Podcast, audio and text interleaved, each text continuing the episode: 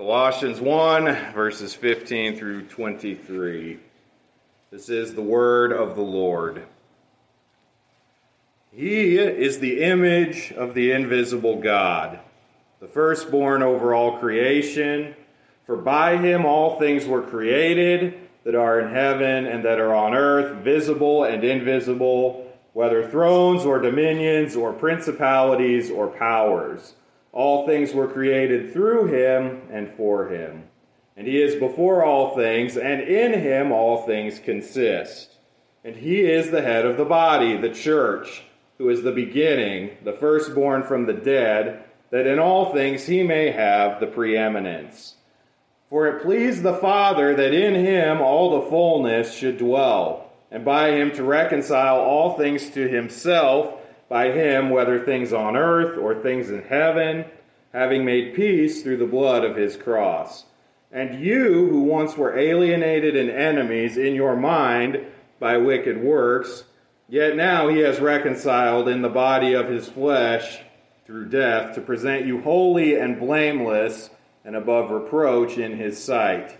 If indeed you continue in the faith, grounded and steadfast, and are not moved away from the hope of the gospel which you heard, which was preached to every creature under heaven, of which I, Paul, became a minister.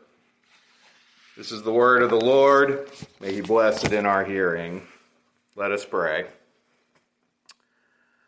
Father, as we come to your word once again this night, pray that you would open our minds, open our hearts by your Spirit to receive it, to receive this glorious truth regarding your Son, Jesus Christ, his preeminence, his divinity, his power, his creation, his rule over all things.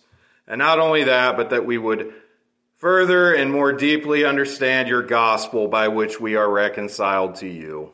In Jesus' name, amen. So I'll begin with a question. What is something that Muslims, Latter day Saints, Jehovah's Witnesses, uh, Christian theological liberals, and agnostics, what do they all have in common, aside from being false views, false religions? Well, there's other things besides the fact that they are false. They all have certain religious beliefs, even the agnostics, they're They've kind of given up on what true religious beliefs are, but they at least leave open the possibility that such a thing could exist. But what makes all these beliefs false and what binds all of these groups I listed together? They all believe somehow, some way in Jesus. But the devil, as they say, is in the details. Agnostics, even some atheists, they believe that Jesus lived on the earth around the first century. Some even go so far as to say that Jesus was a great moral teacher. He was a good man, a general nice guy. Now, Muslims believe that Jesus existed, that he was a great prophet, perhaps the greatest of prophets, preparing the way for the coming of Muhammad, the final prophet. Jehovah's Witnesses believe that Jesus was a God, but a lesser God, created by God the Father, retreading the old ancient church heresy of Arianism. Latter day Saints believe that Jesus existed. They believe that he was a God, but distinct from God the Heavenly Father, and just one of the infinite number of gods that might result from obedience to Heavenly Father. For after all, in their view, the Heavenly Father was once a man who obeyed his way into being God. So, like I said, all these groups believe in Jesus. They believe something about Jesus, but the devil is in the details. Everyone I describe believes something about him. At the minimum, his existence. They have certain doctrines, certain beliefs built around Jesus. They even believe some things about Jesus that are true. Jesus was a great teacher. Jesus was a prophet in that he did bring the revelation of God. In fact, he was the prophet that Moses saw in his day. But all of these groups I mentioned, they're missing or adding something that places them outside of the truth, that places them outside of the Christian faith.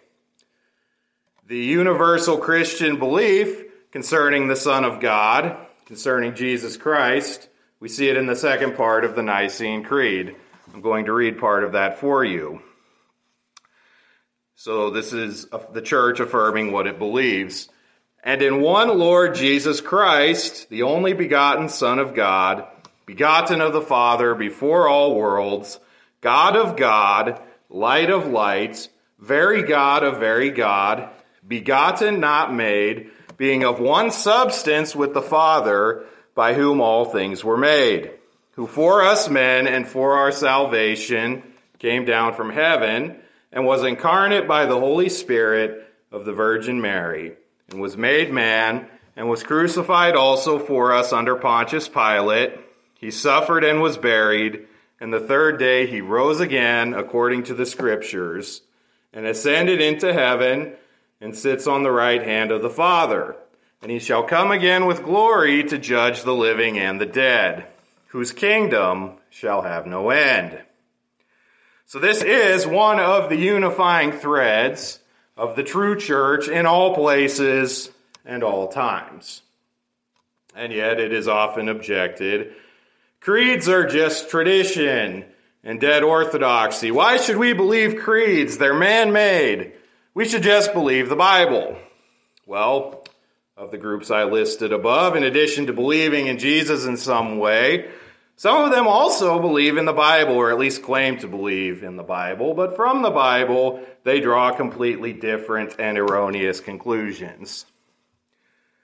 So, how do we handle this issue? How do we handle this situation where we have so many groups that believe so many things about Jesus? Do we throw up our hands with the skepticism of our age and say, well, I guess we just can't really know for sure? No. We believe God's word to be true. We believe our creeds and confessions are accurate biblical statements. And we can prove these truths about Jesus from Scripture. And this text in Colossians tonight presents us with a clear case that Jesus is not merely a prophet or a teacher or a nice guy, but Jesus is God. Furthermore, it teaches us certain implications that this reality should have on us and have on the world around us. So I want to look at this text tonight in three points. First, Christ's preeminence. This is what we see in verses 15 through 18. Second, Christ's peace. We see this in verse 19 through the first part of verse 21. And then third and finally, Christ's presentation. We see that in the rest of verse 21 on through verse 23. So, first, we are going to look at Christ's preeminence. So, verse 15 introduces Christ to us as the image of the invisible God. We can see in the context, picking up from where we were this morning, that this passage is continuing to describe the work of Christ. It is continuing to describe the Son of God. Now, when we see Christ as the image of God, it's a statement that if we're familiar with this language of the image of God, we can kind of just gloss over it and not think too much about it. But these few words are actually loaded with a lot of significance. What does it mean to be an image of something? We live in an age where we have the technology and the ability to take and make photographs. And that's probably the thing we would most associate with images. Or something like videos, which are really just strings of photographs together. These are the most accurate way we have to image things now. And yet, photographs don't really move. They don't live. They don't act. So images, as we understand them, they're just copies, they're just reflections, they're a partial and imperfect representation. But the Son images the Father, images God in a way that is complete, alive, and unified more than a mere picture. Christ is the perfect image of the invisible God. Now, you might hear this talk of the image of God, and maybe your mind is drawn to Genesis chapter 1, where in verses 26 and 27, God says, Let us make man in our image according to our likeness. And he does that. Now, the plural there, the us and we that's used in that text, though in a shadowy form, it points to the Trinity. It points to a plurality in God, which is also important as we're looking at the Trinitarian implications of this text in Colossians. But what we see there in Genesis 1 is God creating man in his image. Now, does this just mean that Jesus is the image of God in the same way that we are the image of God? That would require Jesus to be nothing more than a mere man. And yet, as we go on in this text in Colossians, we see there is something much greater going on in Christ's imaging of God, something that is distinct from how we image God. For we see here in verse 15 that Christ is the image of the invisible God. As I mentioned, we often connect images with pictures. But how do you image something invisible? God, after all, cannot be seen by humans. We see this in Scripture. We see this, for instance, in the prologue to John's Gospel. That beautiful passage about Christ as the Word who was in the beginning with God and who made all things. Very similar to some of the language we see here. John 1:18, sorry. John 1:18 tells us that no one has seen God, and yet this word that was with God and was God has made him known. So if Jesus was only the image of God in the same way that we are, he would not be able to image an invisible God. Later in John 14, 9, Jesus says that the one who has seen him has seen the Father. The invisible, unseeable Father is imaged in Christ. Christ is the very revelation of God to us. He is God. He images God to us because he shares in God's being and essence. He is God in all the ways that God is God, together with the Father and the Holy Spirit. Now, one of the ways that Christ is the image of God, distinct from us, is in his eternity. Now, some will object to this based on what is next. The text says that Christ was the firstborn of all creation. And so they'll say, well, see, firstborn, he was born, he was made. But not when we read that in light of verse 16. Because in verse 16, we see that Jesus was in fact the one who makes everything. He cannot be both created and creature, or created and creator. He is creator. So when the text says that he is firstborn, it's not talking about he was born or he was made like the Jehovah's Witnesses or the old Arians would teach. Being firstborn is a title. It is a rank. It doesn't tell us the son's origin story because the Son, as mentioned earlier from the Nicene Creed, is eternal with the Father. But it is telling us his title. He is firstborn in rank. As we talked about a little bit this morning, in that day, the firstborn son got special privileges. He was essentially the leader of the family that would succeed the father if the father died. The firstborn son had a position of primacy. This fits neatly with texts like Hebrews 1 2, where we read that the Son was appointed heir of all things. The Son inherits all that the Father will bequeath to him a people for his name. And so the Son holds the position, the office of firstborn, though himself being eternal and not created and not born at least not born in the same way we are. He is eternally begotten. Now, this comprehensive nature of the Son's role in creation, it's detailed in the rest of verse 16. He created all things in heaven and earth. He created all things in the spiritual realm, all things in the physical realm, all things on earth, all things in space, all the planets, all the moons, all the stars, everything. Think of the greatest builder you could possibly conceive of. Maybe in our day you could think of somebody like Elon Musk. He built major technology companies. Then he started building electric cars, and now he's building spaceships and Hyperloop railroads, and it seems like every week he's into something new. Just building all this stuff, inventing all this stuff. And yet, someone like that can't even scratch the surface of all the things that the Son of God has made, because that is everything. And all the things that Elon Musk or any other human builder is making, they're just using the Son's stuff to do it. The Son made all thrones and dominions and principalities and powers. Who's the greatest ruler you could think of? The greatest king? The greatest president? The Son made all of them and made all of the empires that they rule. As Paul writes here, all things were created through him and for him. Now, I have to ask this question. So, why is Paul telling the Colossians this? Why is he so emphasizing Christ's divinity and Christ's preeminence? I mean, it's certainly true. It illuminates the glory of Christ and that all things exist for Christ's glory. But there is a more particular reason. I mentioned this morning that Paul was out to tackle the Colossian heresy, this syncretistic false teaching that is leaching into the church. The Colossian heresy was causing people to worship other powers and other things than Christ. They were worshiping thrones and dominions and rulers and authorities.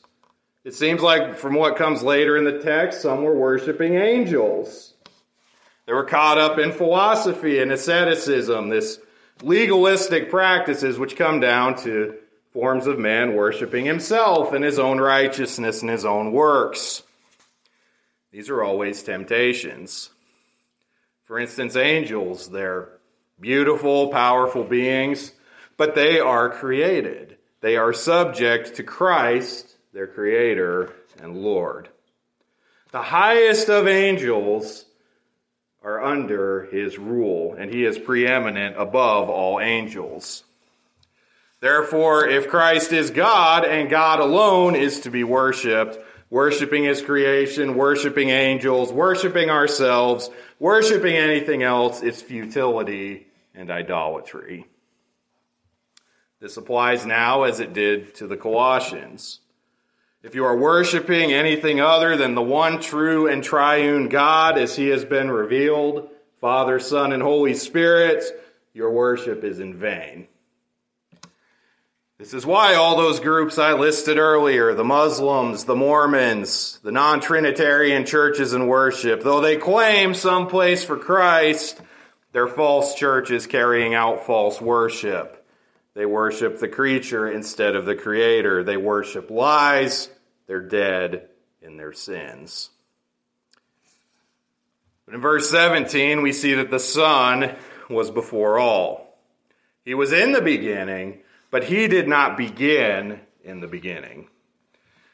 The ancient Arian heresy I mentioned before that prompted the Council of Nicaea in that creed that I read from earlier it was from Arius, and among other things, his statement that there was once, so there was a time, when he, the Son, was not. In other words, Jesus came later. Jesus was created by the Father at some later point. But what our text here and other texts tell us is that Jesus has, the Son has always been and always will be. In fact, he is outside of and transcends the very category of time. He is eternal. He is before all things, before anything that was created was created, before creation itself. And in fact, the Son is creator. And not only is he the eternal creator of all, he is the sustainer and preserver of all things. We read here also in our text that in him all things consist. In the Son, all things continue and hold together. We have a name for this. This is the doctrine of providence, God's all encompassing and preserving rule over all things. Christ's preeminence as God, the Lord, maker, and ruler of all, extends especially to his church. He rules over all things, but he rules over his church in a particular and special way, and we see this in verse 18. He is the head of the body, the church. Now, the head is the most important part of the body. It's where the brain is, which dictates how the rest of the body is going to function. It is the part that rules over the rest of the body. Now, the rest of us as Christians, we are other parts of the body, the lesser important parts, the parts that are ruled over by our head. The body is not steered by its toes. We should not worship the toes. The body is not steered by its fingers or its spleen. We should not worship those. But the body is inseparably joined to and ruled by its head. And we, as members of the body, are to worship our head and submit to him alone. Now, Christ is not only the firstborn of all things, but as we see in the end of verse 18, he is the firstborn of the dead. So, as if it were not enough that the Son created and sustains and rules over everything, he also entered into his creation and conquered death in his resurrection. No one else that the Colossian heretics might have been worshiping or honoring could say that. Christ is not only Lord, he is Lord twice over. First by his creation and rule of all things, and then by his resurrection and he receives for both the titles of the beginning and the firstborn. Christ is preeminent over all. He is the ruler over all things, all creation, the church, and the world. His power and authority is indisputable. So why then would anyone worship anyone or anything else? But having seen in our first point Christ's preeminence, dealing largely with matters of the Son's being and his authority and position, we now turn to our second point Christ's peace in verses 19 and 20. Now we see here in verse 19 perhaps one of the clearest statements in all of Scripture of Christ's deity, of Jesus being God. In him all the fullness should dwell. In fact, it's actually stated again similarly in chapter 2 and more clearly the fullness of deity. Now, this word for fullness was probably a word that was being used in some technical sense by the Colossian heretics. It was commonly associated with early church heresies. Uh, for instance, Gnosticism believed in this fullness of spirits or gods or powers to be worshiped. For some systems, this fullness, the word in the Greek is pleroma, served some sort of mediating role. All communication with the divine had to pass through them. They were basically the middlemen between the material creation, which they would often view as evil, and the spiritual God who is viewed as perfect and infinite. But Paul rejects this whole construct. There are no lesser spirits or lesser beings that mediate between us and Christ. The fullness of God, the essence of God, dwells in Christ. He lacks nothing and needs nothing, and we need nothing else to access Him. Furthermore, there is no place for anything else to mediate for us or to be worshiped by us, because as we see in verse 20, God in Christ is reconciling all things to Himself, not through anyone else, but in the Son. See, God created this world good. He created us good. In the words of our confession, He created man in knowledge, righteousness, and true holiness. He created man to have fellowship with Him. The confession goes on to say that our first parents received a command not to eat of the tree of the knowledge of good and evil, which while they kept, they were happy in their communion with God. And yet, in the fall, sin entered into creation. Not only has mankind fallen into sin, but a curse has been placed on the earth. Work has become harder and less fruitful. Thorns and thistles come. Joyous occasions like childbearing become painful and dangerous. Creation groans for its ultimate reconciliation with God.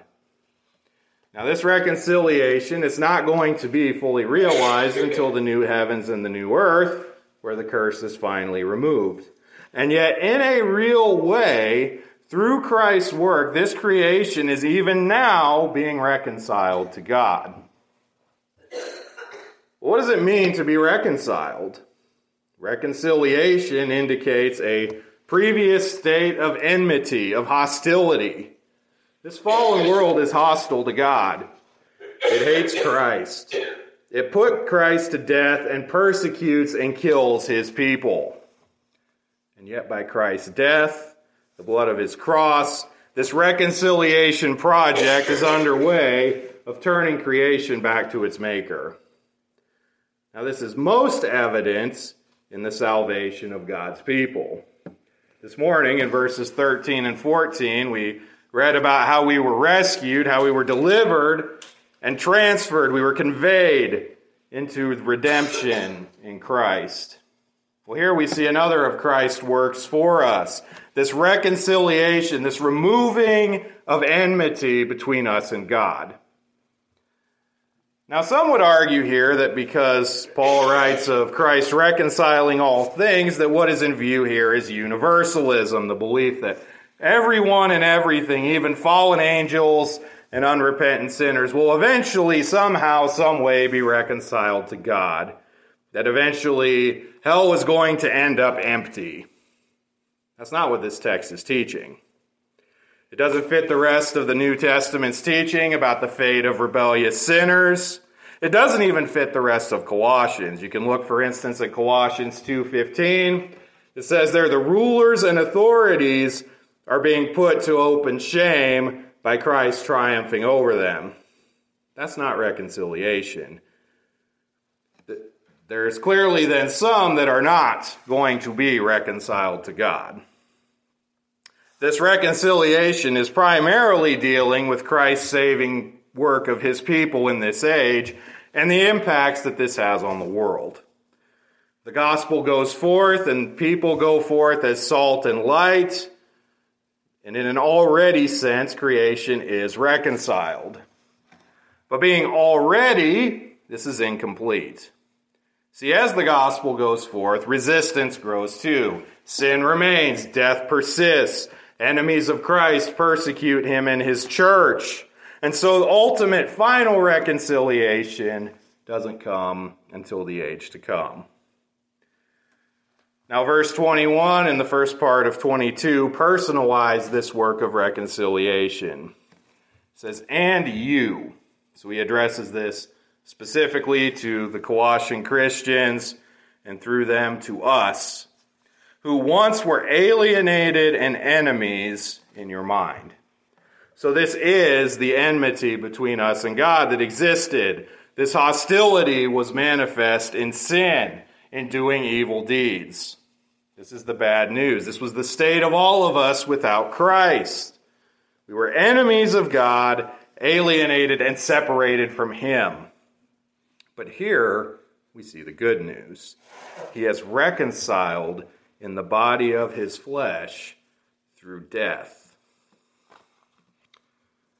Christ had to suffer and die to accomplish this reconciliation. In order to deliver us from our sins, a penalty had to be paid. But not only was the penalty paid, there had to be a sufficient power to transform our hearts and minds and deliver us from a state of enmity and hostility to God and instead reorient us towards friendship and peace. We don't just need forgiveness, we need renewal. We need resurrection of our own. Now, if one wants to see an example of the power of this reconciliation, look no further than Paul himself, the writer of this book. What was Paul doing before Christ reconciled him? He was persecuting the church. He was Saul of Tarsus. He was the man who held the jackets of the men who stoned Stephen to death for his gospel witness in Acts 7. He was on his way up to Damascus to arrest and persecute more Christians in Acts 9 when, in a flash of light, Christ reconciled Paul to himself. This isn't a kind of change that just happens by natural persuasion. Persecutors don't become preachers, foes don't become friends, murderers don't become ministers. And yet, by this supernatural, spirit wrought power of reconciliation, even the most vile of sinner can be reconciled to Christ by the blood of his cross. Christ died so that Paul, the murderer, might live. He died so that all of his people, hostile as they were before, might live. This is the good news of the gospel. And yet, this is not the end of the story. Having looked at Christ's preeminence and his peace, we now turn to our third and final point Christ's presentation. Christ does not merely reconcile us to himself for the sake of our salvation. Sure, our salvation is very important, it is a major aspect of it. But this reconciliation is done for a purpose. We see this at the end of verse 22 to present you holy and blameless and above reproach in his sight. Now, some here would say that as a result of this reconciliation, this means that we are on our own initiative to be holy and blameless. Now, it is true that in Christ we have a new Lord, we have a new Master, and we love him and desire to do what is pleasing to him. We obey in thankfulness for what he has done. But that's not really what Paul was describing here, this being good on our own initiative. What does it mean to be holy and blameless? It means to be perfect. Are we ever completely perfect in this life? No. Even in Christ, as we are Christians, we find ourselves inclined towards evil. We can only be holy and righteous and presented as such because of the perfect righteousness of Christ that is imputed and credited to us.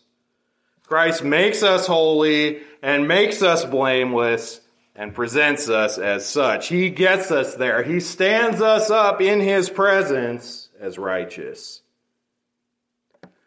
Now in verse 23, we see what might at first glance look like a catch. If indeed you continue in the faith. Now again, the temptation here might be to look at and trust in our own strength and initiative. But again, that's not what's going on here. What does Paul say that we are to continue in? We are to continue in faith. Where does faith come from? It comes from God. It is worked in us by the Holy Spirit, uniting us to Christ and giving us all the benefits of salvation. This faith has an object Christ and his gospel. So the power to believe is given to us by the Holy Spirit. And the power to persevere is also given to those who truly belong to Christ. Now, this does not mean that our faith is alone, that we do not strive against sin and the flesh in this life, that we do not struggle with doubts and temptations, but we recognize that God is faithful to complete the work that He has begun in us. God, by His grace, enables us to strive for life, and He will not lose any of His own.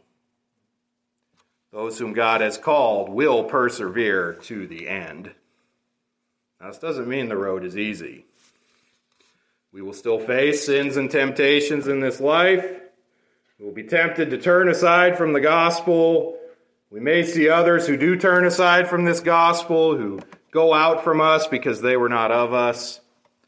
And yet, those whom Christ saves, he saves to the uttermost. Now, Paul, writing against this Colossian heresy, he wants to be clear that to follow this false teaching is to reject the gospel. the one particular gospel that Paul says has been proclaimed in all creation. Now, Paul is writing from Rome. He's writing from the center of the known world at the time. The gospel has come there and it is going from there all over the world. It found its way to Colossae through Epaphras, as we talked about this morning. And those who cling to this gospel and no other gospel until the very end will be saved.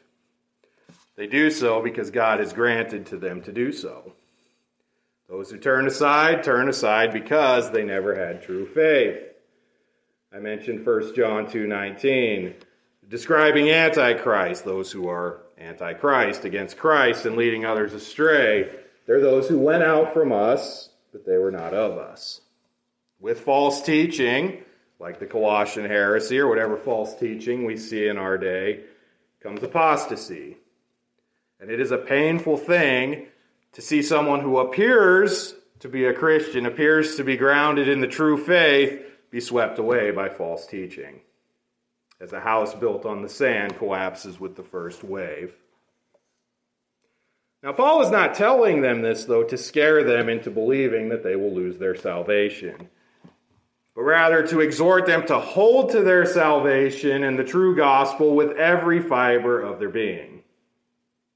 The speculations and idolatries of the Colossian heresy won't save anyone. All the other belief systems I mentioned earlier that have some place for Jesus but treat him as something less than God himself and creator and ruler of all will not save.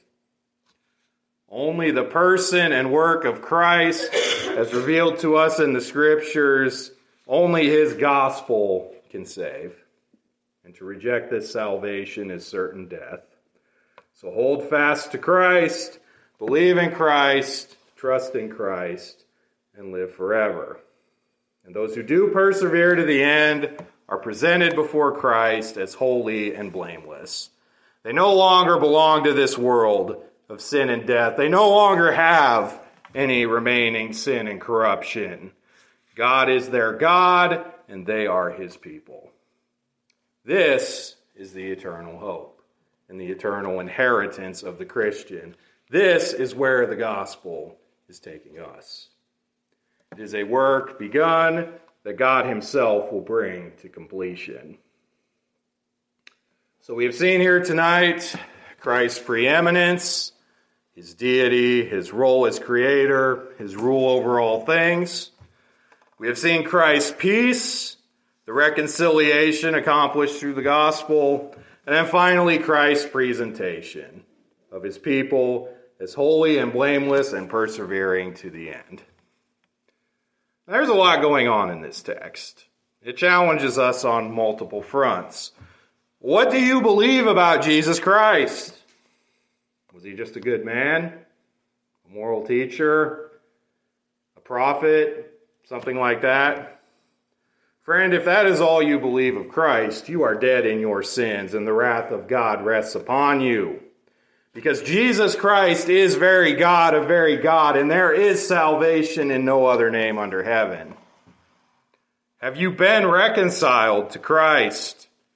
Is his blood today covering your sins? Has the hostility between you and God been removed by the blood of his cross?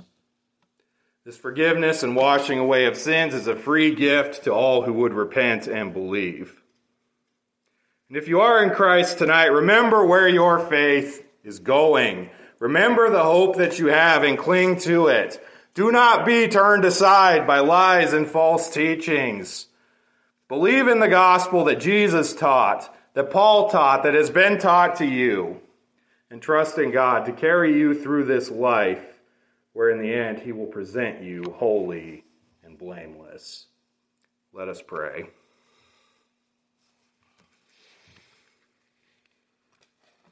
Father, we thank you for this word that we have heard. We thank you for the glories of your Son, he is the ruler and maker of all things. He is the firstborn of all creation, the firstborn of the dead.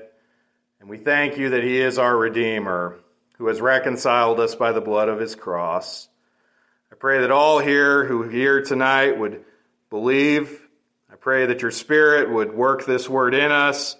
And I pray that in response to this glorious truth that we would love you and love our neighbor as we ought. We pray this in Jesus' name. Amen.